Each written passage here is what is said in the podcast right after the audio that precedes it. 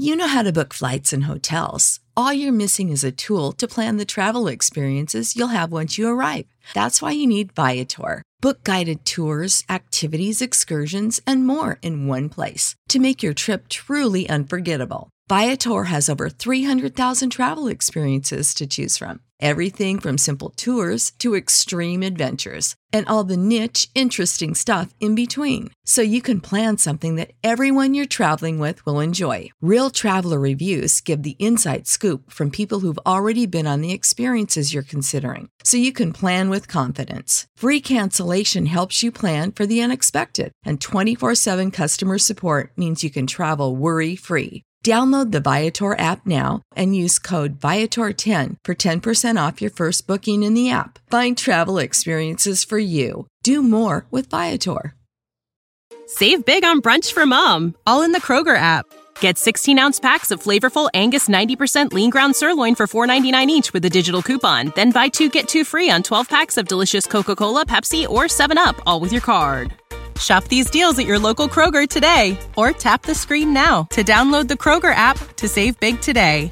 Kroger, fresh for everyone. Prices and product availability subject to change. Restrictions apply. See site for details.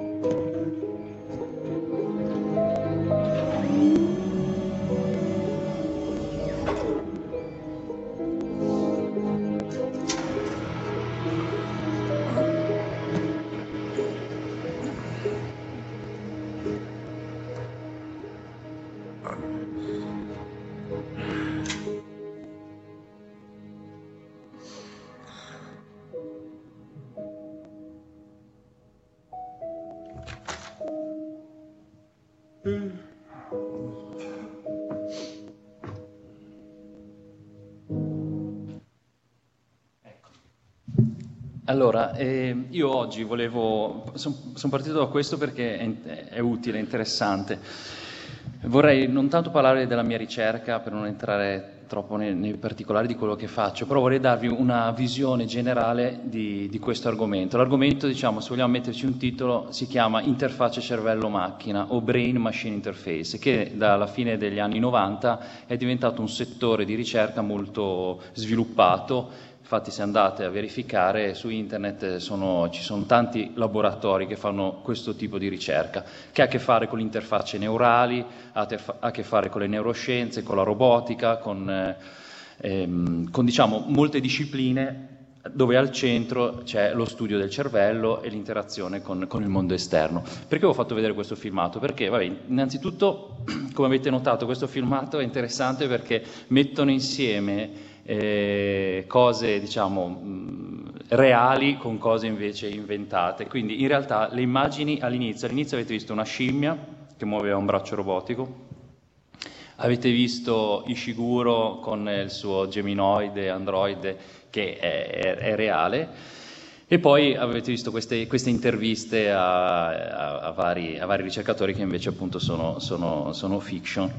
Eh, però mi interessa eh, capire, farvi, diciamo, farvi capire eh, quali sono le varie distinzioni, innanzitutto come punto di partenza, cioè cercare di non far confusione tra androidi, robot umanoidi, cyborg o robot diciamo, industriali. Eh, Lorenzo già ci ha, ha, fatto vedere una, una buona gamma di, di, di cose, però vorrei, vorrei, entrarci un po' più nel dettaglio per, per eh, sgombrare subito il campo da, da, eh, da diciamo da, da malinterpretazione che serve molto per, per, i giornalisti scientifici, ma non, eh, ma, non, eh, ma, non, ma non, è utile a noi per capire qual è il punto della, della questione. Allora, iniziamo da, da, un, da un'interfaccia cervello-macchina eh, già esistente e, e ben funzionante. Questo, questo signore, chi è che lo conosce? Uno? Due, tre, quattro, eh, beh, quindi è abbastanza famoso. Questo è un, è un, buon, è un buon, esempio di, di interfaccia cervello-macchina ben riuscita. Adesso forse la maggior parte di voi non, la, non lo conosce in questa, in questa, versione, ma la conosce in quest'altra versione. Eh, scherzavo, non è ben riuscita, nel senso che siamo ancora a livello di fiction, però mi avvicino su quello, su quello che, che, di cui vorrei parlare stasera.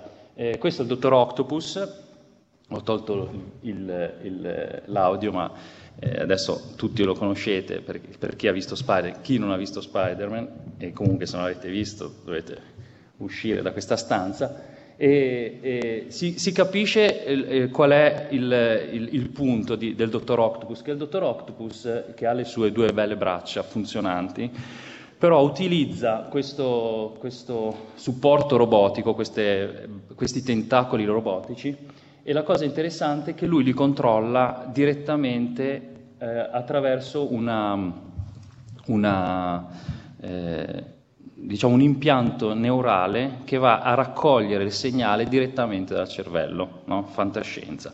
È, ta- è, talmente, è talmente fantascientifico, poi ha qualche problema a controllarlo, cioè, poi diciamo, eh, uno li può utilizzare per cose positive o meno positive, o, diciamo, per creare un po' qualche, qualche problema, poi arriva Spider-Man, quindi è tutto a posto. Però eh, la cosa che volevo sottolineare è il fatto che eh, per controllare questo tipo di, di protesi, diciamo, il segnale viene, racco- viene eh, preso direttamente dal cervello. Allora, questa è una discriminante molto importante che vorrei che, che tenessimo a mente. Faccio questi flash, ma poi ritorno a un, a un, a un discorso più, più, com- più completo. Eh, tenete, per esempio, il Time ha dato questa data, 2045, no? è, è, un, è, una data in cui appunto qui dice l'uomo diventerà immortale ma e, e ha usato come immagine questa immagine molto suggestiva, cioè di un, di un impianto neurale collegato direttamente col cervello o col, o col midollo spinale. Quindi questo diciamo è un po' il contesto. Quanto c'è di fantascienza e quanto c'è di scienza? Io stasera vorrei vedere un po' qual è lo stato dell'arte della scienza prendendo ispirazione dalla fantascienza. Quindi quello che noi vedevamo nei surrogati o qua in Dottor Octopus, che ci sembra un qualcosa di così lontano, in realtà non è così lontano come, come possibilità, come applicazioni.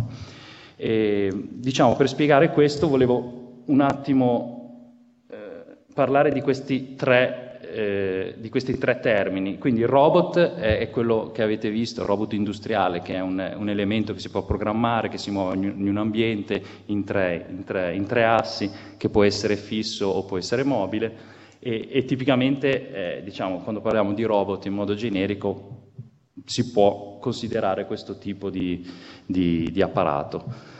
Eh, quando invece parliamo di androide, o uh, o robot umanoide, adesso le due cose non, non, sono esattamente identiche, però noi possiamo pensare per esempio ad ICAB, quindi è un, è, è un, ele- un, un oggetto con elementi totalmente artificiali, okay?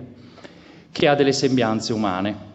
Quando parliamo per esempio di Shiguro e dei geminoidi, anche questo un, non ha nulla di, di biologico, no? è un robot che ha delle sembianze umane, ha, la forma di, di, un uomo e addirittura anche l'aspetto esteriore diciamo, è molto simile all'uomo, ma è, è, non ha nulla di biologico ed è controllato, diciamo, può essere controllato anche in remoto, non so, con un caschetto EG o con, o con un sistema di ehm, rilevazione del movimento, quindi l'operatore può fare dei movimenti e il robot li può replicare può, può essere, posso visionare, a, a, posto degli occhi ha delle, delle, telecamere, io posso vedere quello che vede il robot, che è un po' quello che vedevate nel, nel filmato, per questo mi, mi interessa che voi eh, te, teniate alla mente questo filmato. Quando lui entra, se voi ci fate caso, quando il robot entra in, in camera, apre l'armadio, l'operatore vede quello che vede il robot, no? quindi ha questo feedback visivo.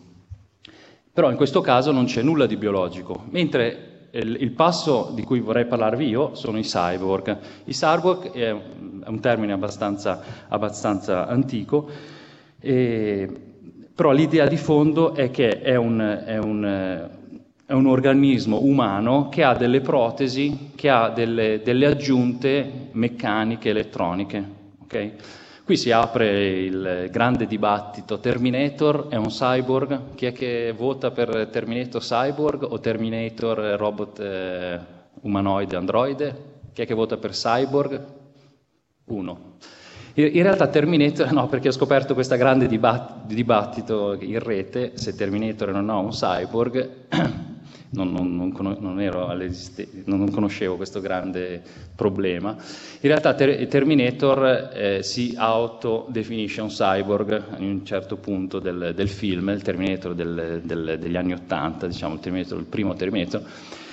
In realtà non è un cyborg perché, cyborg, eh, perché lui diciamo, è un robot che ha delle... Eh, eh, ha degli elementi biologici, ma non sono elementi biologici, non so se voi avete in mente quando si auto aggiusta il braccio, si vede il sangue, si vede, si vede la pelle della carne e dentro si vedono le, le, diciamo, i, i, cavi e, e, e l'elettronica.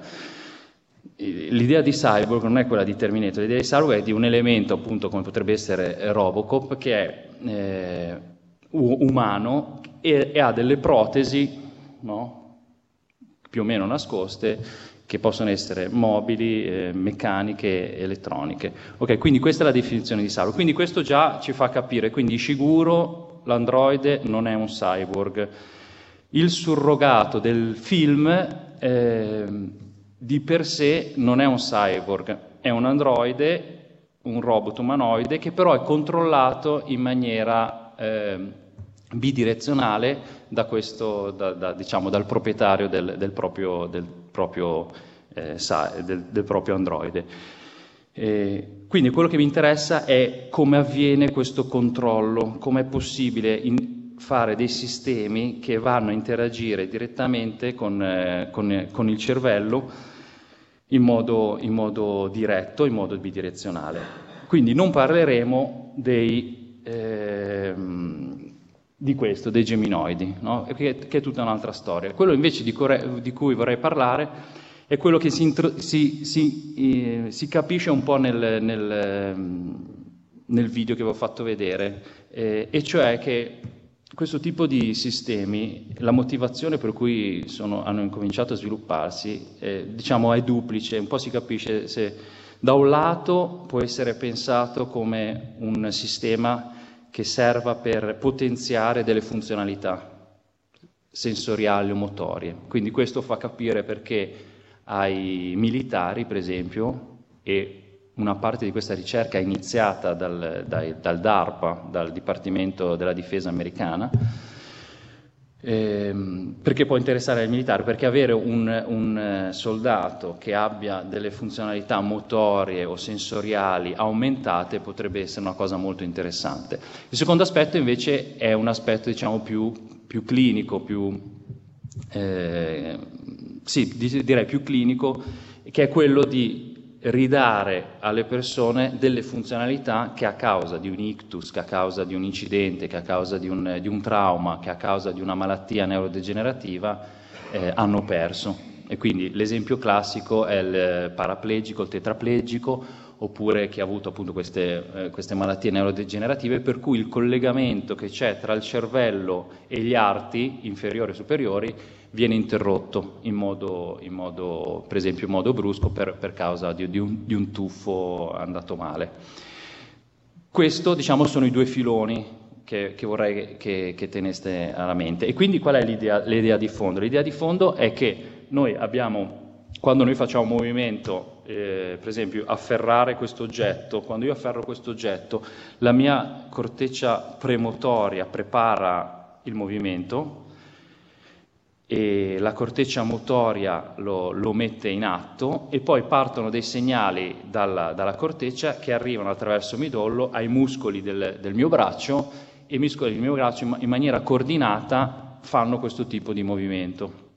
Voi potete immaginare questo, questo, questo movimento molto semplice, è un movimento che ha bisogno di, anche delle informazioni, quindi è un sistema bidirezionale, quindi non solo io penso al movimento, lo pianifico e lo attuo, e per attuare questo, questo movimento, per pianificarlo, già ho bisogno di informazioni perché devo capire l'oggetto dov'è, qual è la posizione dell'oggetto, qual è la forma, devo fare anche una predizione sul suo peso, per esempio, e quando la sbaglio eh, abbiamo questi movimenti, non so, prendi una lattina che pensavo che fosse, che fosse, piena, invece me la ritrovo vuota perché non vedo qual è il contenuto e faccio questo movimento, diciamo, sbagliato che riesco a correggere in, in modo eh, diciamo in, in, pochissimo tempo. Perché riesco a, con, a, correggere in pochissimo tempo? Perché non solo mi serve dell'informazione sensoriale quando pianifico il movimento, ma anche durante il movimento io ho un continuo flusso di informazioni visiva, tattile, e, e, specialmente l'informazione che mi arriva dalla posizione del mio braccio, che, che è la propiocezione,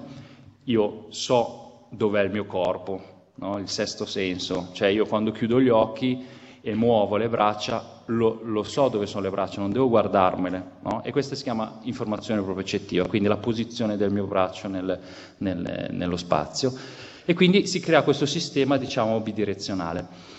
Ecco, il, il problema dei, dei tetraplegici paraplegici, lo prendo come esempio, è quello di, del, del fatto che questa informazione che è sotto forma di impulsi elettrici, no?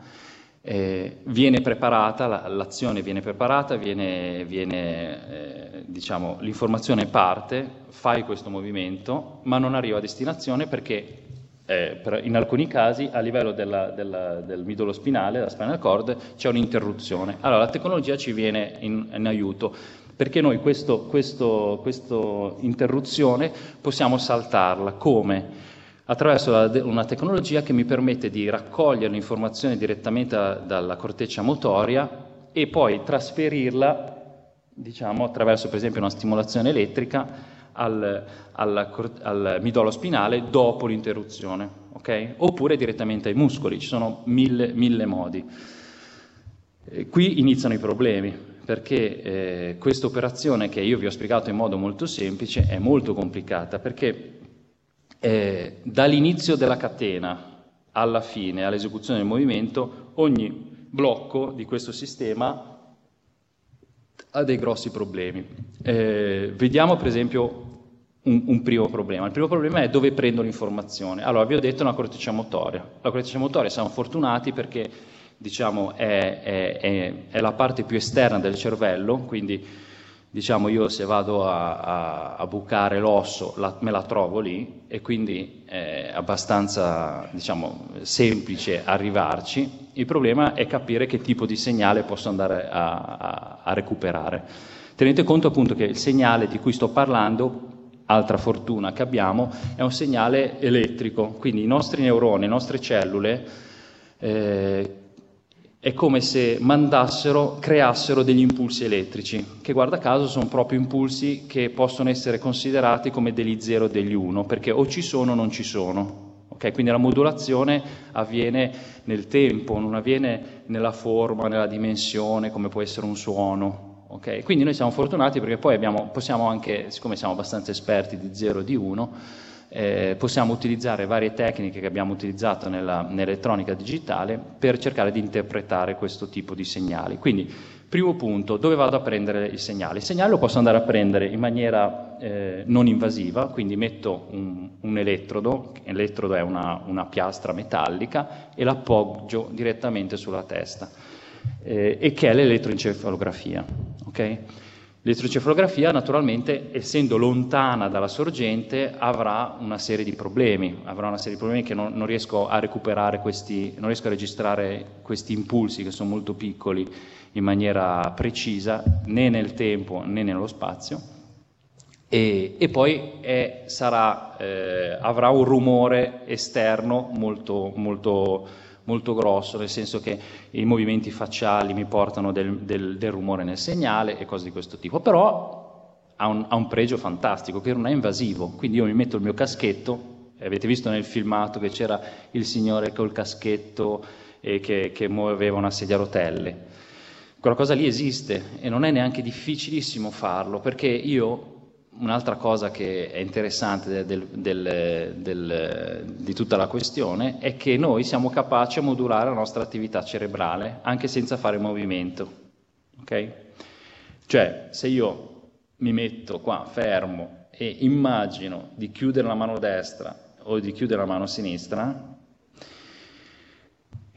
la parte del, diciamo, del, nostro, del nostro, sistema che è, è, deputata a questo tipo di azioni, effettivamente riesco a vedere una differenza. Okay? Quindi in modo diciamo, cosciente noi riusciamo a modulare la nostra attività, quindi questa attività, per dei task molto semplici naturalmente, però può essere utile, per esempio se io uso questa capacità, per, mi serve per guidare una sedia a rotelle, quindi per andare a destra o andare a sinistra, Semplicemente quello che devo imparare è immagino di chiudere mano destra, mano sinistra, rimanendo fermo, e la, e la sedia a rotelle, il, il, computer diciamo in maniera molto semplice, tra virgolette, ehm, capisce questo, questo, tipo di informazione e mi fa muovere la mia sedia a rotelle. Quindi elettroencefalografia molto semplice, molto rumorosa, però per tasche semplici può andare bene. Oppure posso andare in profondità, profondità tra, tra, virgolette sempre, nel senso perché sono, sono, pochi millimetri.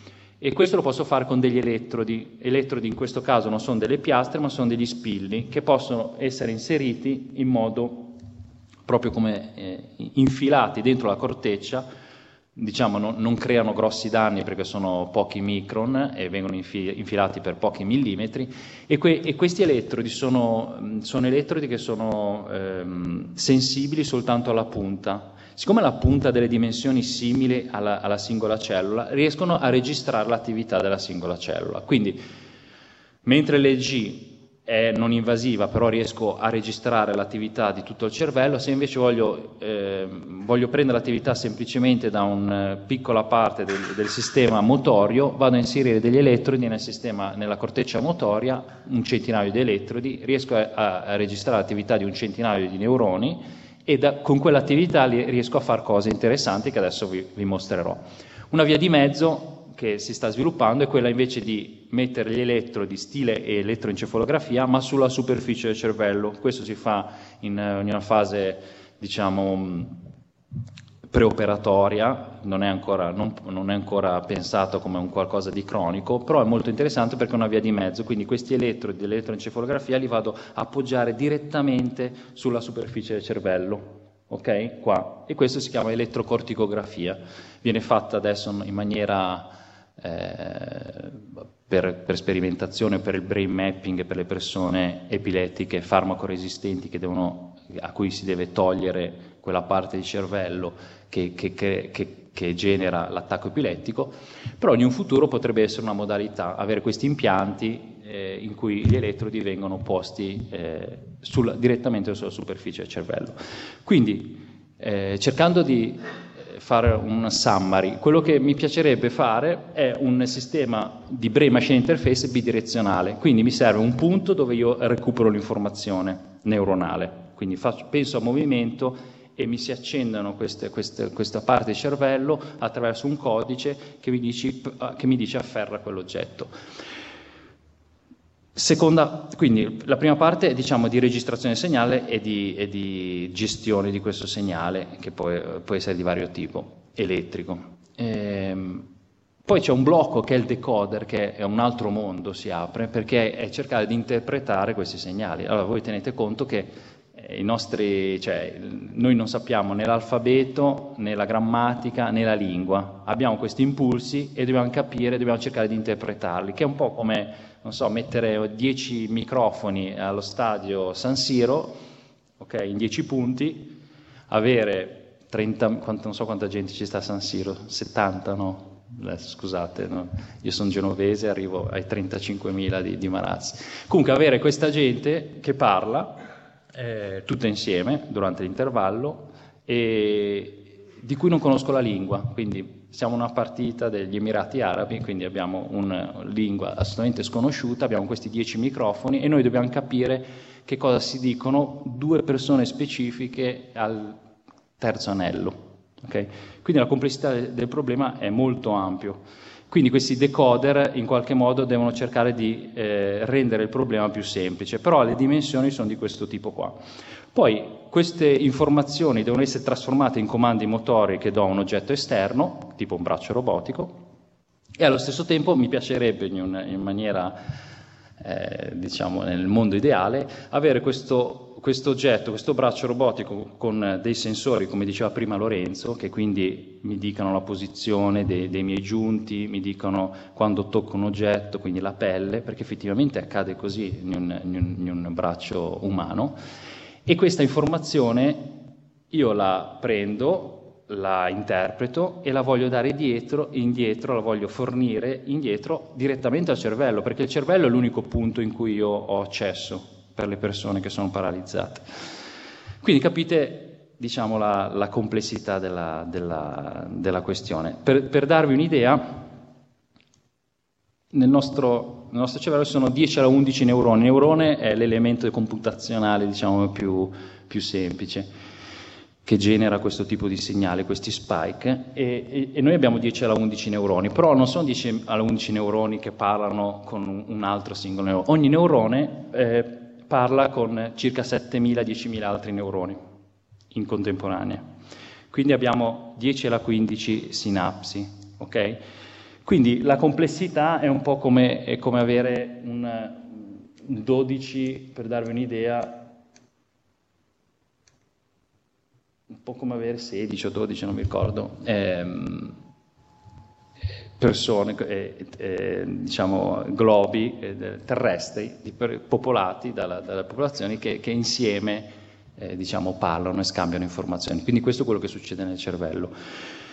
Noi andiamo con i nostri 100 elettrodi, 60 elettrodi, quindi evidentemente il problema, non, noi non vogliamo eh, capire come funziona tutto il cervello, ma ci interessa capire una, una piccola parte, anche perché abbiamo, abbiamo, degli strumenti che evidentemente non possono risolvere un 10 alla 15. 10 alla 15 avete in mente cosa vuol dire 10 alla 15? Eh, collegamenti e cercare di, di monitorarli. Quindi qui la faccio corta, comunque questo per darvi l'idea dei, de, delle dimensioni di quello che noi andiamo a, delle, delle, varie tecniche per registrare il segnale. Per esempio, se noi ci vogliamo focalizzare sugli elettrodi intracorticali, quelli spilli, questi sono elettrodi che sono stati usati anche sugli esseri umani, quindi questi sono pochi millimetri, sono un centinaio di elettrodi che, che, creano una matrice, un array di microelettrodi che viene sparata sul, sulla corteccia e poi attraverso dei cavi no, viene, viene, registrata questa attività e viene interpretata. Eh, quindi siamo vicini al goal. Allora, il goal, diciamo, quello se mi chiedeste, ma cosa vorresti? Ma io mi piacerebbe avere un sistema dove prendo il segnale wireless, quindi non con cavi che escono. E wireless vuol dire avere, che deve essere alimentato, deve avere un sistema, un, per esempio un chip che registra l'attività, che però questo chip non deve riscaldare perché non si può riscaldare eh, il, il, cervello, però allo stesso tempo deve avere la potenza necessaria per trasmettere queste informazioni e non perdere l'informazione nella trasmissione, non può essere come il cellulare che ogni tanto prende o non prende, perché lì prende o non prende è un problema, perché vuol dire che, che, che il braccio fa un movimento sbagliato. Questo segnale wireless poi viene raccolto da un, da un controller portabile e governa il movimento di un braccio robotico che viene ricoperto con pelle artificiale, per cui è assolutamente non, non visibile, e eh, dall'altra parte riesce anche a registrare un'attività e, e, a, e, darmi il senso del tatto, il senso della posizione. Questo è quello che vorrei. Dov'è che siamo? 2014 ai mondiali eh, brasiliani, un ricercatore brasiliano, diciamo uno dei pionieri delle Brain Machine Interface, aveva promesso che il primo calcio l'avrebbe dato un paraplegico alzandosi dalla sedia a rotelle e da... in realtà non è andata proprio così perché sì, l'ha, l'ha dato un paraplegico, in realtà il, il primo calcio è stato eh, questo signore comandando, utilizzando un caschetto di elettroencefalografia okay? quindi non invasivo, e utilizzando un esoscheletro, quindi non utilizzando le proprie gambe, ma utilizzando l'esoscheletro, è riuscito a dare il primo calcio. Questo filmato che ho fatto vedere è proprio filmato ufficiale, purtroppo sono stati pochi secondi, infatti il ricercatore si è molto arrabbiato. Ci sono un po' di problemi, ecco, vedete, lui controlla, quindi non controlla i suoi arti, ma in, in realtà controlla il movimento di un esoscheletro, quindi di uno scheletro esterno, però riesce, riesce come vedete, riesce a, a, camminare. Ci sono state un po' di polemiche perché questo esoscheletro non è proprio, propriamente portabile, eh, diciamo, è stato portato nel, nel campo da calcio della, della, inaugurazione con un camioncino ed essere alimentato, quindi diciamo, siamo abbastanza lontani da quello che ho fatto vedere prima, però siamo sulla strada. Okay?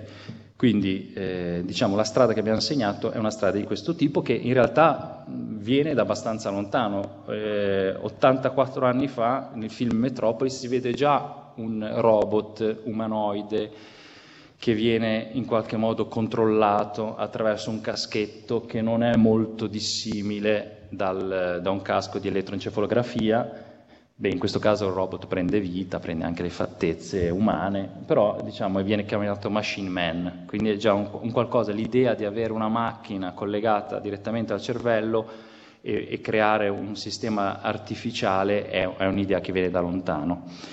40 anni fa, nel 74, questo signore Vidal tira fuori questo tipo di sistema, basato anche questo sull'elettroencefalografia, quindi su un caschetto diciamo, di elettrodi esterno e tira fuori il nome di Brain Computer Communication. Quindi è un po', diciamo, quando escono i computer si incomincia, questo è il primo che l'ha usato questo termine, Brain Computer, il, il, il, questo tipo di ricerca si chiama in due modi, o Brain, o brain Machine Interface, quindi interfaccia cervello-macchina, o Brain Computer Interface. La differenza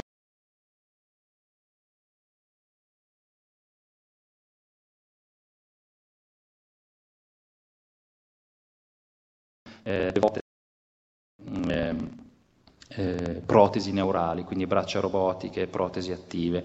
Le Brain Computer Interface invece sono, sono, è, la ricerca che si basa unicamente sul, sui caschetti, quindi non invasivo, quindi il modo con cui si prende il segnale non è invasivo e viene fatto per controllare dei computer partendo da questo tipo di, di, di, di caschetti. Qual è il problema? 40 anni fa, ecco, per darvi un'idea di che passi ha fatto l'elettronica, 40 anni fa il, il calcolatore che gestiva questo tipo di sistema, che era un sistema appunto basato sull'elettroencefalografia, e questo, io non sono un esperto, almeno di, di calcolatori di quel tipo, anche se nel mio corso c'era il professor Frisiani che ci faceva studiare questo tipo di calcolatori eh, negli anni 2000, che è un po' obsoleti, e questo IBM 36091 che non è prettamente portatile perché è un calcolatore di questo tipo. Adesso metterlo diciamo, sulla testa di una persona 40 anni fa era complicato. Adesso non siamo più così. Quindi dopo 40 anni questo stesso calcolatore con stesse, con stesse funzionalità riesce a farlo un, un, un microchip e riesce, riesce, a ottenere lo stesso tipo di, di elaborazioni. Quindi abbiamo fatto dei salti molto in avanti.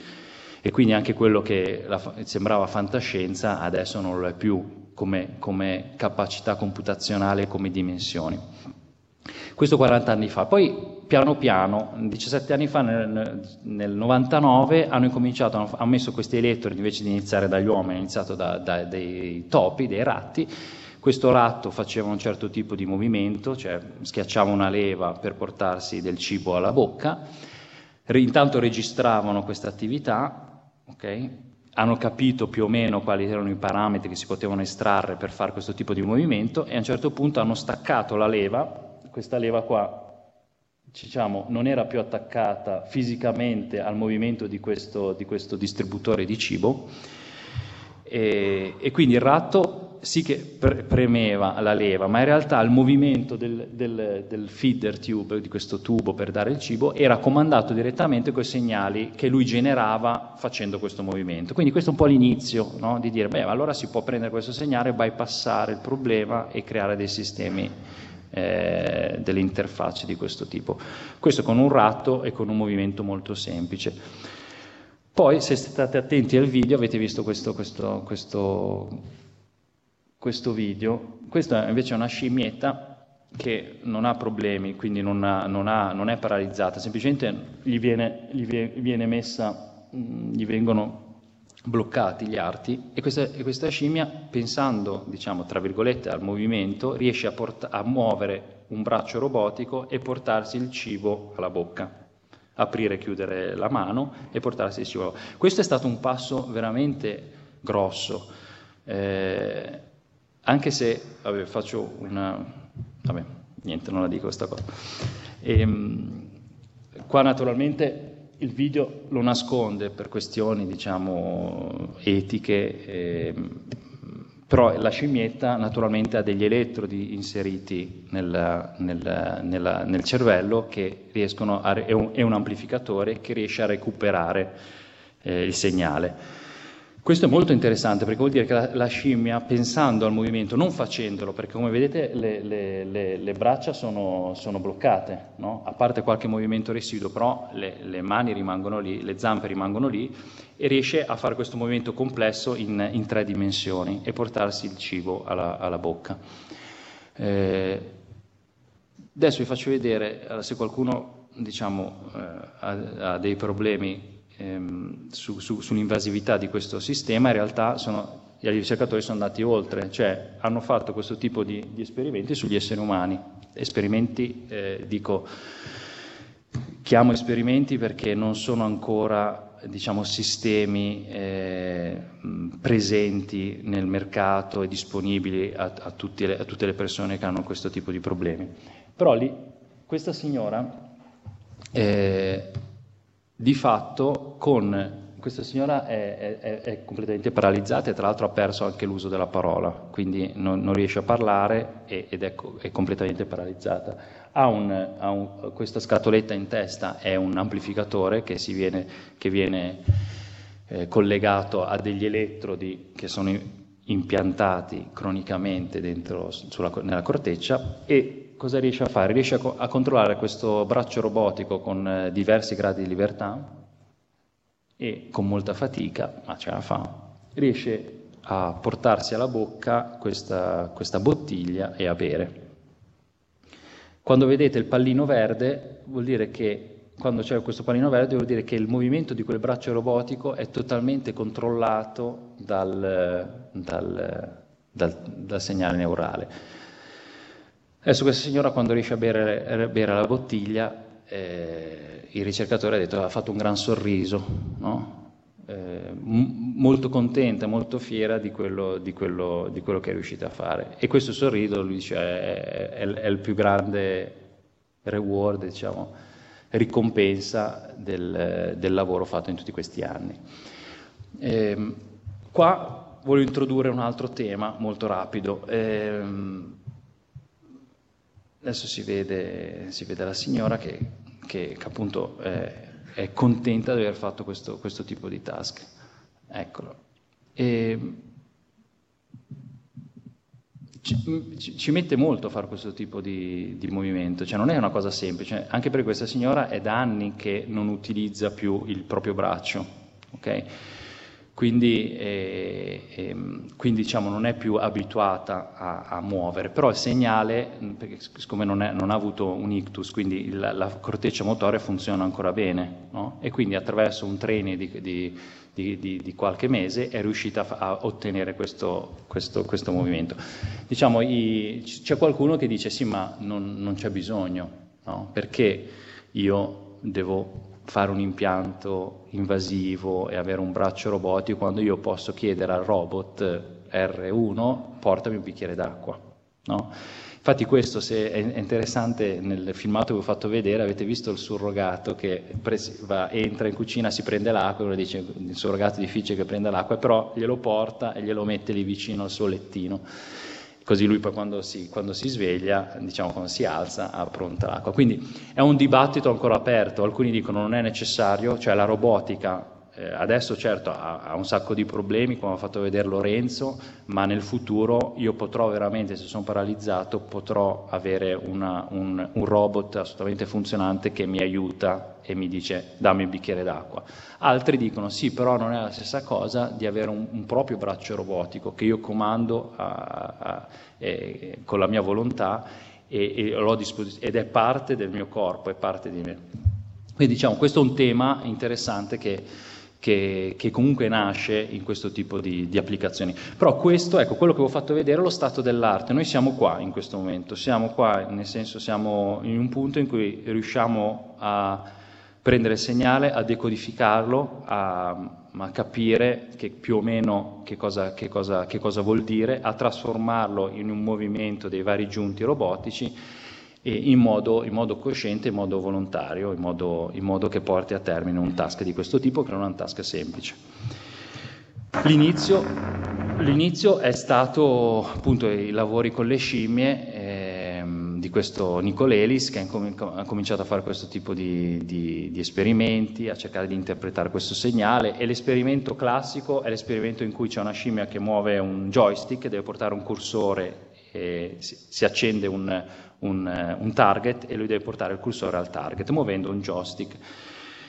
Facendo questa operazione centinaia di volte durante il giorno, si registra una database di dati proprio per ogni movimento, noi sappiamo quando inizia e quando finisce e cerchiamo di trovare il correlato neuronale, cioè quello che noi leggiamo dal cervello e cercare in qualche modo di connetterlo con quello che vediamo invece con il comportamento. Quello che succede è che qua dice Nicolelis in questo video, dice a un certo punto noi abbiamo staccato il joystick, cioè la scimmia non, non, non, non controllava più il cursore con il joystick, ma lo controllava semplicemente pensando al movimento e la scimmia fa questo gesto. A un certo punto si accorge che il joystick non funziona così bene come prima e semplicemente smette di fare il movimento con la mano, perché non è più necessario, e continua a, a fare il task con, eh, pensando al movimento, non più facendolo. Quindi è lui qui dice c'è cioè, stata finalmente la divisione tra il corpo e la mente, insomma ci sono varie, vari filoni, che, però effettivamente questo, diciamo, se vogliamo vedere da un punto di vista clinico, vuol dire che noi il movimento non, dobbiamo, non, non, non è necessario farlo, ma possiamo anche programmarlo e pensarlo e attivare quelle parti del cervello che grazie alla tecnologia noi riusciamo in qualche modo a interpretare e poi a trasformare in comandi motori. Come vi dicevo, questa cosa può essere anche fatta in modo non invasivo. Questo signore sta, che è un, tra l'altro un dottorando di Genova, cioè un ragazzo che ha fatto il dottorato a Genova, scusate, l'Università di Genova e poi il dottorato in Svizzera, è una persona eh, diciamo, normale che però riesce, riesce, immaginando il movimento, a, riesce a muovere la, la carrozzina a destra e a sinistra. Okay? Poi se vogliamo andare avanti, adesso io non so, forse ho, ho ancora due o tre minuti, eh, per esempio le interfacce, le brain computer interface possono essere molto utili per leggere, per scrivere. Quindi se io sono completamente paralizzato e non ho soltanto diciamo, la, la, il sistema visivo funzionante, fissando delle lettere su questo schermo che piano piano si vanno a illuminare, riesco a formare delle, delle frasi. Okay? Perché il sistema si rende conto, quando si illumina quella, quella lettera che io sto guardando, mio, eh, su, c'è, c'è, un, c'è una, una, reazione del, del, che, che, il sistema riesce a, a registrare quindi un potenziale evocato, quindi c'è un, un, un, picco nel potenziale che io sto registrando, c'è un picco e quindi il sistema dopo due o tre volte che si accende capisce che sto guardando quella lettera e scrive quella lettera. Quindi non so, per, un, per una persona, un malato di SLA all'ultimo stadio dove hanno fatto gli studi che la, la, comunicazione è fondamentale perché uno vuole comunicare con i propri cari, questo diventa una cosa molto, molto utile, molto interessante. Vado veloce, eh, come vi dicevo, c'è anche la possibilità di eh, migliorare le proprie capacità. E quindi noi, io fino adesso vi ho parlato di interfacce cervello-macchine che sono collegate direttamente al sistema nervoso centrale, ma non è detto che sia il caso, perché se io ho perso un braccio non è, non è, detto che il segnale lo devo andare a prendere direttamente dalla corteccia. Certo, se sono paralizzato dalla, dalla, da, dalla, dalle vertebre alte in giù, certamente devo andarlo a prendere eh, in corteccia, ma se ho una, un braccio amputato, il, il, segnale lo posso andare a prendere anche in, in maniera molto periferica. Okay? Oppure tutto ciò che comporta la visione o l'udito. Okay? Qui mi rifaccio al famoso uomo da 6 milioni di dollari, dove sembrava una cosa veramente fantascientifica, adesso non so di che anno sia, ma era, me lo ricordo quando io ero giovane, adesso i giovani non l'hanno mai visto, noi che siamo della generazione degli anni 70, noi siamo cresciuti con, con l'uomo da, signora, da, 6 milioni di dollari, la donna da 6 milioni di, uomo, di dollari e, e, via di questo tipo. Steve Austin, quindi un... Uh, un astronauta che ha avuto un grosso incidente. Ah, qua è interessante, ho trovato questa, a un certo punto della sigla, è human being dalla definizione di cyborg, di cui le parti originali sono state sostituite con, eh, con altre parti artificiali che fanno le stesse funzioni. Quindi anche già Steve Austin ci aveva dato la definizione di cyborg ed era pura fantascienza. In realtà adesso non è più così, perché noi eh, riusciamo a fare dei sistemi, per esempio, eh, per la visione, dove il segnale, in, in, per certe patologie naturalmente, viene sostituita la retina, si fa una retina artificiale, quindi si fa un, un sensore che va a prendere il segnale eh, nella, nella, dove, dove, c'è la retina ma non, non, è più funzionante, magari vado avanti, mi spiace non avere tempo di, di parlare di questo signore, ma se poi chi vuole posso, posso parlarne. Ecco, si mette un, un, un, dispositivo sensibile dove la retina è stata, è stata danneggiata, questo si registra il segnale, quindi segnale visivo, e si va poi a stimolare diciamo, la parte del cervello per, che, che mi permette di vedere immagini però molto semplici, eh, quindi non siamo, non, non riesco, queste persone non riescono a vedere eh, un, per esempio quello che succede in una scena, però riescono a riconoscere dei bordi, quindi se c'è una, una non so, se nella porta c'è un, un, sfondo nero e c'è una porta bianca, loro riescono a, a vederlo, se ci sono delle lettere molto grosse riescono, riescono a riconoscerle. E come funziona il sistema? Funziona che da, diciamo, sul, sugli occhiali c'è una telecamera molto semplice che prende l'informazione visiva dal mondo esterno. E questa telecamera trasforma attraverso un, uno stimolatore, trasforma questi impulsi visivi in impulsi elettrici che vengono dati in, questa, in questo dispositivo che sostituisce la retina, quindi è, un, è un'interfaccia sensoriale, quindi non vado a registrare l'attività ma vado a generarla, la, la stimolo, vado a stimolare la parte, parte di cervello che, che, che mi permette di, di, di, vedere. Quindi vedete cose molto semplici, eh, però per una persona da zero ad arrivare a riconoscere un, un, un ambiente, riconoscere degli oggetti, riconoscere se c'è una, c'è una riga per terra. Adesso nella versione nuova cercano anche di decodificare in qualche modo i colori, quindi è una cosa interessante. Quindi queste qua sono protesi sensoriali. L'uomo da 6 milioni di dollari aveva il suo bel occhio bionico che riusciva a vedere lo zoom. Beh, non, eh, non siamo ancora a questo livello, però ci sono le società che vendono questo tipo di, di, di, di dispositivi. Diciamo, la brema, la Brainmachine interface più riuscita dal punto di vista sensoriale è sicuramente l'impianto cocleare. L'impianto cocleare è molto semplice, è, è, è un, un um, eh, dire, una strip di elettrodi, diciamo un, come strip, un, una fascetta di elettrodi una, una, che viene infilata nella coclea. Okay? C'è un sistema che prende il segnale esterno, quindi un microfono. Questo microfono trasforma questo segnale uditivo in un segnale elettrico e questi elettrodi che sono messi dentro, dentro la coclea, che, che, che, che, è stata pensata come se fosse un pianoforte. Quindi voi immaginatevi un pianoforte dove sono vari, i vari tasti. Okay? Io sento il segnale, il segnale viene, viene trasformato in una sequenza di tasti, i miei elettrodi vanno a suonare i tasti. Okay? Vanno a suonare i tasti e il, la persona sente il suono perché il problema è lì nella trasduzione del suono, non è a livello di, diciamo, di corteccia uditiva. E quindi il nostro cervello prende questo, questo suono e lo interpreta e, e, questo funziona, questo qua funziona con migliaia e migliaia di, di, persone che hanno questo tipo, che non potrebbero sentire, ma hanno questo tipo di, di, di segnale. E concludo. Eh,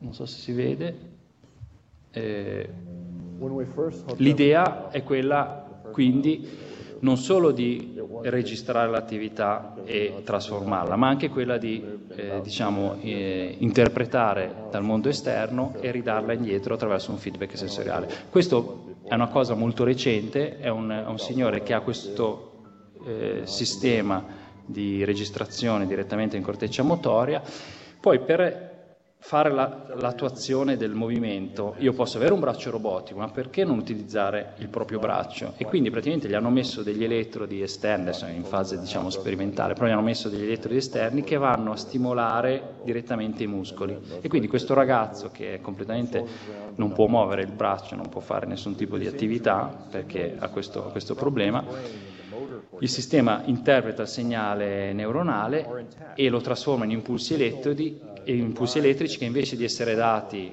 diciamo, a un braccio robotico oppure invece di essere dati a livello spinale viene dato in maniera esterna ai vari muscoli e lui effettivamente riesce a fare dei movimenti semplici.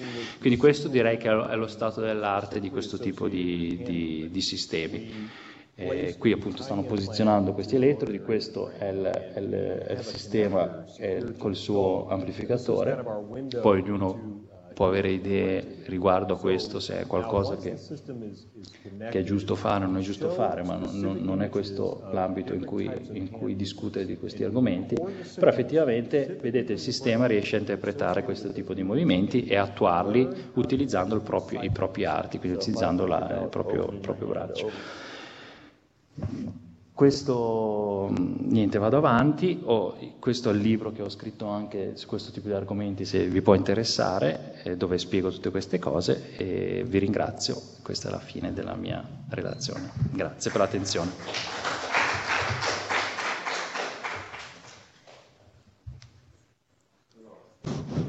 Cinquanta minuti. Eh? Sì. Sì, è andata bene, sono stati anche molto precisi. Se c'è qualcuno che ha domande, eh, dal microfono dovete parlare nel microfono, così si registra anche il vostro intervento e non solo il loro. Buonasera, mi chiamo Martina Luigi. Eh, due domande, una per ognuno dei due relatori eh, par condition. La prima è quando il primo relatore ha, ha parlato della, mm, della, opportunità di rendere i cyborg eh, eh, umanoidi ma non troppo, cioè che eh, c'è questa repulsione teorica, non so quanto sia vero questo, eh, ad, appro- ad, ad, ad, approcciare un, un, umanoide che somigli troppo all'uomo. Non è che questo è dovuto al fatto eh, di una nostra primordiale approccio con la innovazione, cioè non è che in un futuro magari invece sarebbe utilissimo avere un umanoide simil- simiglianti a noi, cioè, le prime, le primi, i primi approcci devono essere di distacco perché c'è una sorta di invidia, diciamo così, cioè non vorrei che questo mi venisse ad usurpare l'umanità. Eh, dopo invece in un futuro magari sarebbe utilissimo avere proprio una, una, persona umana con cui approcciare che non è un uomo ma è un, un cyborg. Questa è la domanda rivolta al primo oratore. L'altra domanda è quella che invece che non, non riesco a capire quando eh, si prende il segnale eh, dalla corteccia cerebrale, diciamo così, e lo si trasmette bypassando l'interruzione a un arto vero artificiale, come si possa riportare il segnale di informazione al cervello che probabilmente questo segnale di informativo va in un'altra parte del cervello. Questo secondo me è un problema molto serio, che non riesco a capire come sarà possibile con una matrice impiantata o direttamente o indirettamente sulla corteccia cerebrale far ricevere al cervello il segnale di ritorno che dovrebbe andare in un'altra parte del cervello. Grazie. Riguardo alla prima domanda, eh, è, è, veramente è vera, è un'osservazione vera, corretta. In effetti questi esperimenti di percezione degli, degli androidi sono molto dipendenti dalla cultura delle persone. Eh, la cosa che noi proprio vediamo come ricercatori è la differenza che c'è in Europa rispetto per esempio al Giappone, dove qualunque robot antropomorfo o meno viene diciamo, esaltato immediatamente, viene accettato immediatamente in Giappone, mentre in Europa le persone subito sono spaventate e si chiedono mi ruberà il lavoro, eh, sa, diventerà un modo per sostituire la compagnia umana con la compagnia di, di un automa e così via. Quindi chiaramente c'è una componente culturale, infatti eh, non è un caso che gli androidi, i geminoidi siano giapponesi, non siano europei. Eh, non, non sappiamo se in futuro anche le persone in Europa e quindi in culture occidentali diventeranno, accetteranno i robot completamente umanoidi perché non ci siamo ancora, bisognerà vederlo. Uh, la, mia, la mia impressione è che sia più semplice allontanarsi dall'aspetto umanoide, quel giusto, perché comunque evita che ci siano dei meccanismi di repulsione uh, quando l'umanoide non è poi di fatto così ve- simile a, a, all'uomo, quando poi si capisce che l'umanoide è una macchina, allora il cervello come, ha come una, un moto di, di repulsione, dice mi stai cercando di fregare, allora eh, preferivo un robot carton, cartoon-like, il robot eh, giocattolo, perché almeno era chiaro da principio che non era come, come un uomo. Ecco. Però questo do- lo dovremo vedere quando i robot saranno effettivamente una cosa reale, una realtà e allora potremo fare degli esperimenti con le persone anche dopo che queste persone sono state abituate a essere esposte ai robot. Allora, l'osservazione è assolutamente pertinente e mi scuso per non aver chiarito il punto in maniera, in maniera esaudente. E, e, è esatto, nel senso che il feedback sensoriale, cioè quindi il segnale che dall'esterno si ridà indietro al cervello, non nel, nei, negli esempi umani che ho fatto vedere, perché lì non ce l'hanno, ma nei, eh, negli esperimenti su ratti, che, che è, una, è, una, cosa che, che, ho, che, ho, sempre fatto, avviene utilizzando delle matrici degli elettrodi che vengono impiantati non nella corteccia motore ma nella corteccia sensoriale. Nel senso che eh, io non ve l'ho fatto vedere, ma in realtà a Pittsburgh recentemente, recentemente vuol dire quest'anno, 2016, hanno eh, sensorizzato il braccio robotico con dei sensori simili a quelli che, che usa Lorenzo, più semplici, e hanno dato eh, questa sensazione, la percezione del tatto attraverso, stimolando de, attraver- il, la corteccia sensoriale, in questo caso, quindi e non solo la corteccia sensoriale, la corteccia sensoriale che è deputata per il tatto della mano, quindi per cui il, la percezione è la, una percezione naturale data attraverso una stimolazione artificiale, quindi impiantando delle matrici, una matrice nella corteccia sensoriale. Quindi noi abbiamo questo, abbiamo questo flusso di informazione, corteccia motoria, decodifica, attuazione robotica, encoder si chiama, quello sopra si chiama decoder, quello sotto si chiama encoder, che prende l'informazione sensoriale, la trasforma in impulsi elettrici che viene data alla corteccia sensoriale. Quindi per fortuna noi abbiamo questa organizzazione del, cervello eh, che ci permette di identificare bene la corteccia sensoriale da quella motoria le due cose sono molto diverse perché purtroppo la corteccia sensoriale è molto semplice, nel senso che il nostro, il nostro corpo è, ma, è, mappato in maniera molto semplice, quindi io sul, se guardo tra virgolette la corteccia motoria vedo le dita, vedo dove è mappata le dita, la corteccia, mo, la corteccia sensoriale. La corteccia motoria invece è molto più complicata perché se io guardo la corteccia motoria in fiori elettrodi non è che trovo il movimento, non trovo la parte che è deputata per prendere oggetto, la parte che è deputata, non ci sono neanche i muscoli. All'inizio si pensava Beh, è semplice, esattamente come la corteccia sensoriale. La corteccia sensoriale è mappato tutto il corpo, la corteccia motori saranno mappati i muscoli. Quindi io basta che vado a stimolare in maniera coordinata due, tre, due, con due o tre elettrodi e faccio un movimento com- complesso. Purtroppo non è così, quindi la corteccia motoria è molto più complicata. Questo ha fatto sì che eh, si studiasse molto di più l'aspetto della decodifica del segnale che invece l'aspetto della codifica del segnale sensoriale. Però Adesso che diciamo, si, è, si, è, abbastanza investigato sulla prima parte, anche la seconda parte la stanno, la stanno applicando e appunto se voi cercate l'Università di Pittsburgh, Andrew Schwartz ha fatto il primo braccio Brain Machine Interface sensorizzata dove, dove la persona sente, percepisce di avere eh, preso un oggetto, anche se è completamente paralizzato. Altri?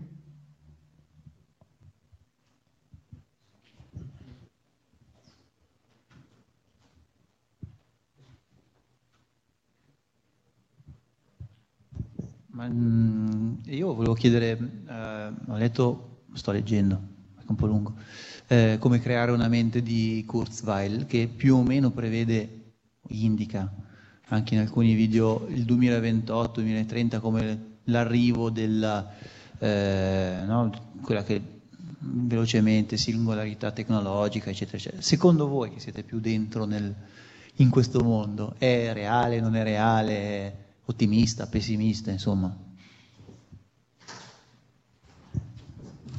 Um, tu puoi fare l'ottimista e il pessimista come vuoi. Possiamo... Io tendo ad essere sempre molto concreto. Secondo me non è...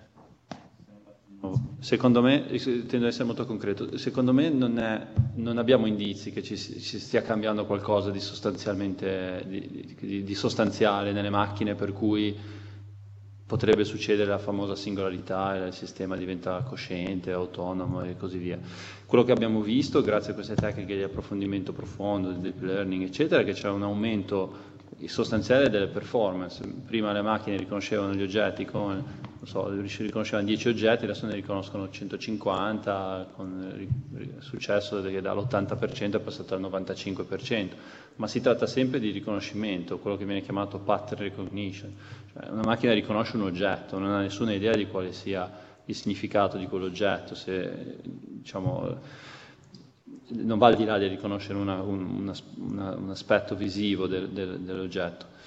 Eh, si vedono anche esempi di utilizzo di queste reti nel, nel, nel controllo, quindi eh, si, ad esempio una cosa che non ho citato è una, un risultato recente di quest'anno di un, un robot che impara, di, una, di, un software che impara a giocare a, a, Go, che è un altro gioco simile agli scacchi, forse più complicato, oppure impara a giocare ai giochi elettronici. Anche in quel caso sono reti che imparano quel gioco e solo quel gioco lì. Sono meglio di quello che si faceva prima, di, di tanto, ma non sono sistemi che evolvono e imparano cose nuove rispetto a quelle che sono state inserite all'inizio. Um, quindi sono reti che imparano a far bene una cosa, solo quella, lo fanno meglio di, di, del passato, ma sono sempre limitate a questo. Non c'è ancora nessun risultato che ci, ci, dà la possibilità di implementare software che imparano a fare cose nuove per le quali non sono, state, non sono stati programmate. E quindi per, per me non, io non vedo, cioè, può succedere, però non c'è un indizio che che ci dà più possibilità che questa cosa succeda rispetto a prima. Ecco. No, sono, sono, eh, purtroppo sono d'accordo, quindi non ho l'altra.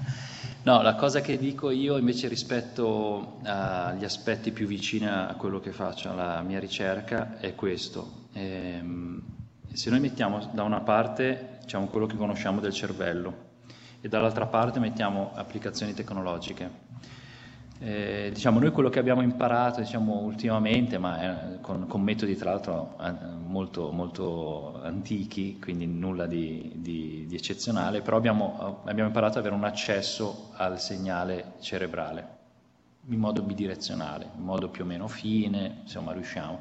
Però, diciamo, noi riusciamo a registrare l'attività cerebrale, cosa che si riusciva anche 50 eh, anni fa, ma eh, riusciamo a interpretarla e a gestire i dati perché abbiamo questi computer che ci permettono di registrare. Invece di avere un elettrodo ce ne abbiamo 100, ce ne abbiamo 10.000 e quindi riusciamo a gestire questo tipo di informazioni. Quindi questo è quello, non penso che ci siano grossi salti da questo punto di vista. Certo capiremo sempre di più i processi neuronali, però siamo a questo punto qua. In, da questa parte invece la tecnologia, quello secondo me che invece è difficile da dire, è, è, è noi non sappiamo ed è difficile prevedere quali saranno nu- le nuove tecnologie, no? i nuovi apparati, le nuove applicazioni. Quindi quello che è difficile da prevedere è dire eh, uscirà uno, un, un, un, nuovo apparato tecnologico che non è il cellulare ma qualcos'altro che io posso comandare col segnale neuronale. Okay? Quindi da questo punto di vista effettivamente è difficile pra- fare previsioni, non tanto perché scopriremo come funziona il cervello, ma perché le tecnologie, cioè il cellulare non c'era, non c'erano le applicazioni, non c'era il touch, non c'era le, le auto guidate, non c'era... Quindi non è tanto, eh, è, è, l'unione delle due cose, eh, quindi quello che io potrò controllare con il cervello e, e quello che potrà il mio cervello diciamo, acquisire dall'esterno attraverso una, per esempio stimolazione intracorticale o, o tecniche di questo tipo, l'interazione delle due cose effettivamente e di, ci porta ad avere difficoltà a, a, a, dire esattamente, a predire dove andremo, perché specialmente dal lato destro diciamo, della tecnologia è difficile dire quali saranno le prossime tecnologie fra 50 anni. Okay? Quindi secondo me diciamo, è molto, come diceva Lorenzo, non è che abbiamo degli indizi incredibili, non è che adesso capiamo tutto dal cervello, per cui... però abbiamo questo canale che abbiamo aperto e che ci mette in contatto con la tecnologia, quindi invece la tecnologia effettivamente sta eh, portando no- novità che, che, potremmo in qualche modo, in modo semplice, anche controllare eh, con, con il segnale neuronale. Quindi da questo punto di vista, secondo me un ma segnale neuronale dico segnale vocale, dico, seg- tutti i segnali diciamo, che noi possiamo, il segnale visivo, le, il movimento oculare, diciamo, tutto quello che noi facciamo normalmente, non la vedo molto lontano il fatto che tutti questi segnali possano essere utilizzati, so, per guidare la macchina, accendere la luce, però, e che è con la tecnologia che abbiamo adesso, però con la tecnologia che avremo fra 50 anni chissà cosa, cosa succederà. C'è ancora qualcuno? Qualcuno vuole domande o qualcuno fisicamente? No, qualcuno c'è ancora. Se vuole qualche domanda, ancora abbiamo ancora qualche minuto, se no possiamo anche concludere. Là in fondo. Naturalmente. Che fai? Sempre nel punto più lontano.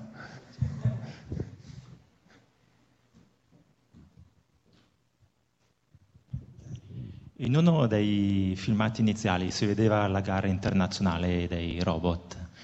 E volevo ben capire come se questi robot erano programmati a fare una serie di lavori sin dall'inizio e quindi svolgevano i compiti automaticamente, oppure erano continuamente monitorati e come?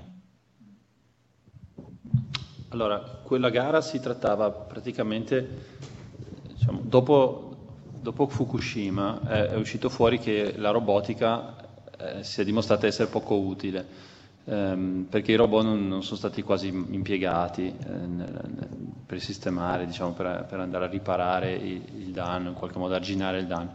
Allora una delle idee della, della DARPA è stato finanziare una, una, una, gara. La DARPA aveva finanziato la gara sulle self-driving cars, so se, la prima DARPA Challenge è stata sulle macchine che guidavano da sole e su quello c'era stato un grosso successo perché dopo il primo anno in cui era, diciamo, c'era stato un fallimento totale, macchine, nessuna macchina è riuscita ad arrivare al traguardo, in pochi anni le macchine sono riuscite a, com- a completare il, il, percorso della challenge. Eh, quindi da quell'idea lì eh, è nata l'idea di fare un'altra challenge sulla robotica sulla robotica in generale, non credo fosse umanoide, però mettendo dei, dei task che erano, diciamo, richiedevano di fatto una forma umanoide ed erano ispirati proprio a Fukushima, quindi c'era la necessità di camminare in, un, in uno scenario con dei, dei, dei detriti, ehm, aprire una porta, farsi strada in un... In un, eh, rompere un muro che poi è, diventato è stato addomesticato a prendere un trapano, fare un foro ehm, e infine chiudere una valvola eh, che poteva essere quella appunto di un, di un impianto in, in malfunzionamento. Un, un, altro requisito della gara era una banda scarsa di comunicazione tra la base e il robot. Questo era importante perché richiedeva un po' di autonomia da parte dei robot, poi arriva la risposta. Um, quindi c'era la possibilità di avere un tele, una teleoperazione dei robot, ma la banda a disposizione era piccola, quella garantita, molto piccola, equivalente a un modem forse di vecchia generazione, e poi c'era una banda un po' più sostanziale, ma che poteva su, um, essere interrotta per un numero elevato di secondi, una cinquantina di secondi se non ricordo male. Quindi si poteva un po' usare qualunque soluzione possibile a queste condizioni. Quello che i team hanno poi finito per fare, che è stato poi quello che ha permesso al team coreano di vincere, è stato avere un operatore e una parziale autonomia, per cui il robot poteva fare delle cose, ma su comando dell'operatore.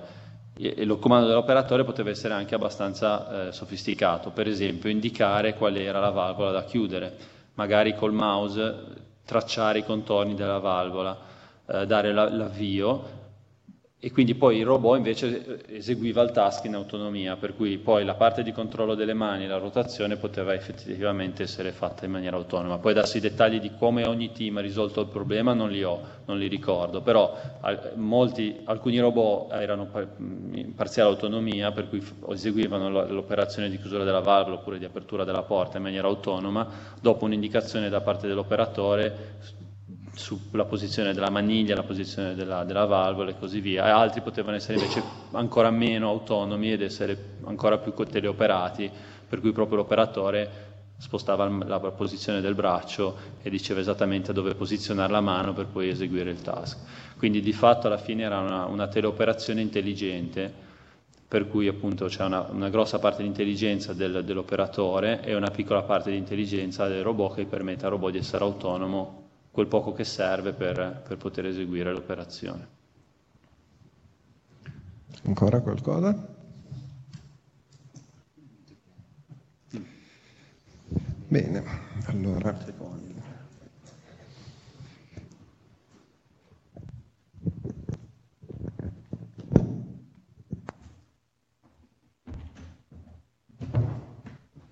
Bene, allora a questo punto concludiamo per chi è rimasto ricordo che il prossimo appuntamento non è a Varese ma a Gallarate, parliamo dell'informatica nella scuola, siamo ospiti di una scuola a Gallarate eh, che è l'Istituto Giovanni Falcone alle due e mezza, mentre poi il 16 novembre faremo eh, un altro grande incontro qua eh, su ciò che non può essere automatizzato eh, nella politica e nell'economia in particolare e avremo due ospiti di un certo peso che sono eh, Luciano Violante e Giorgio Vittadini. Luciano Violante ex presidente della Camera dei Deputati e Giorgio Vittadini che è presidente della Fondazione per la Sussidiarietà. E, e vedremo quindi anche questo versante sociale di questo problema, dove certamente il discorso va inteso in un senso ampio, ma per certi aspetti ci sono anche degli aspetti anche un po' più precisi, perché eh, basta pensare a come per esempio in borsa si usa eh, moltissimo programmi automatici che in genere eh, magari fanno anche guadagnare soldi a chi li usa, però poi combinano spesso anche dei guai piuttosto grossi. Eh, questo è solo un aspetto della questione, non credo neanche che parleremo direttamente di questo, ma certamente ci sarà eh, anche questo aspetto che peraltro è anche un aspetto che la fantascienza eh, anche la fantascienza ha trattato molto più di quanto in genere si, si pensa, l'immagine che se ne ha, che sia tutto solo una cosa di sparatorie, astronavi e mostri alieni, questo viene forse più dal cinema, eh, un certo cinema, ma la fantascienza buona, di qualità, ha sempre tenuto anche questo aspetto. Quindi, eh, nonostante l'apparenza, siamo in pieno dentro il nostro tema e quindi vi do appuntamento di nuovo qui, eh, se volete a Gallarate, ma se no comunque qui per il 16 novembre. Grazie a tutti, grazie soprattutto ai nostri due ospiti di stasera e andiamo avanti con Scienza e Fantascienza. Alla prossima, arrivederci.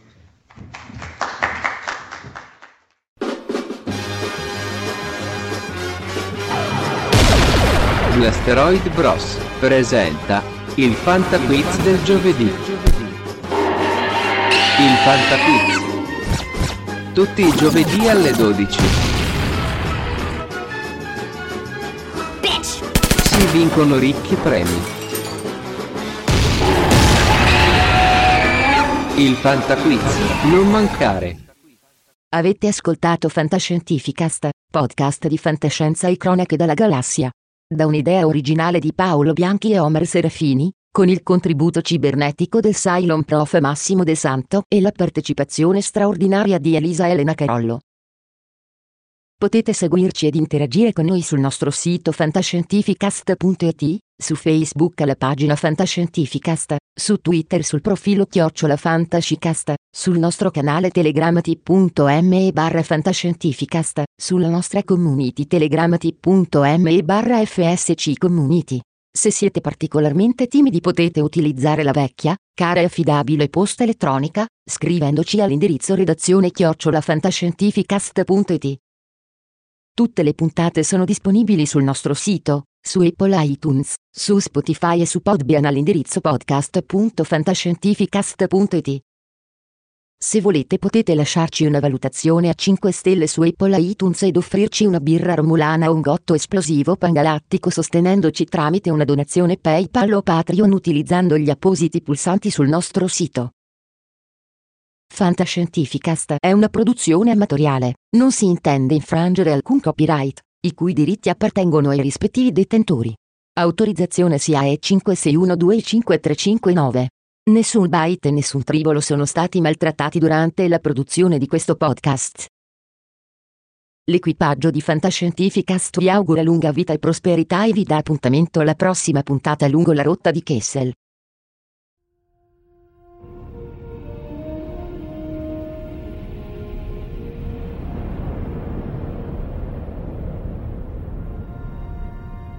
Certo che hanno una gran bella nave. E hanno un capitano ancora più grande. Allora è finita a quanto pare. Io dico che sarebbe il caso che ci muovessimo anche noi. Capitano, ho appena ricevuto un ordine dal comando. Dobbiamo tornare alla base immediatamente. Cambiano equipaggio.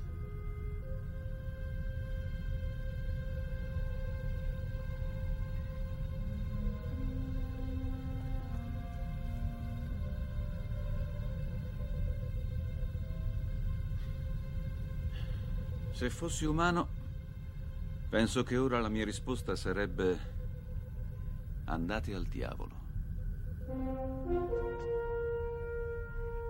Se fossi umano.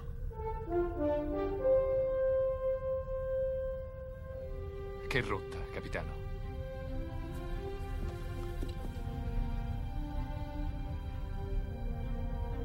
Seconda stella a destra. Poi dritto fino al mattino.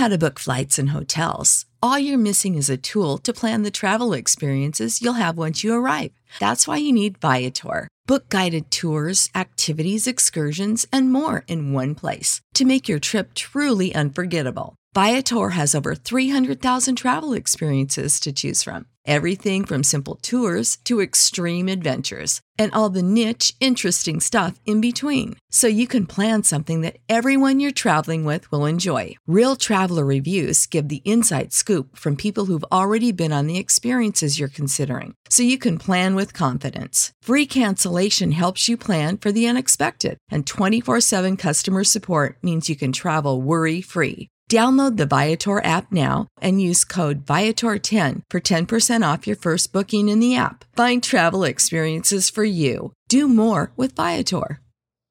Save big on brunch for mom, all in the Kroger app. Get 16 ounce packs of flavorful Angus 90% lean ground sirloin for $4.99 each with a digital coupon. Then buy two get two free on 12 packs of delicious Coca Cola, Pepsi, or 7UP, all with your card. Shop these deals at your local Kroger today or tap the screen now to download the Kroger app to save big today. Kroger, fresh for everyone. Prices and product availability subject to change. Restrictions apply. See site for details.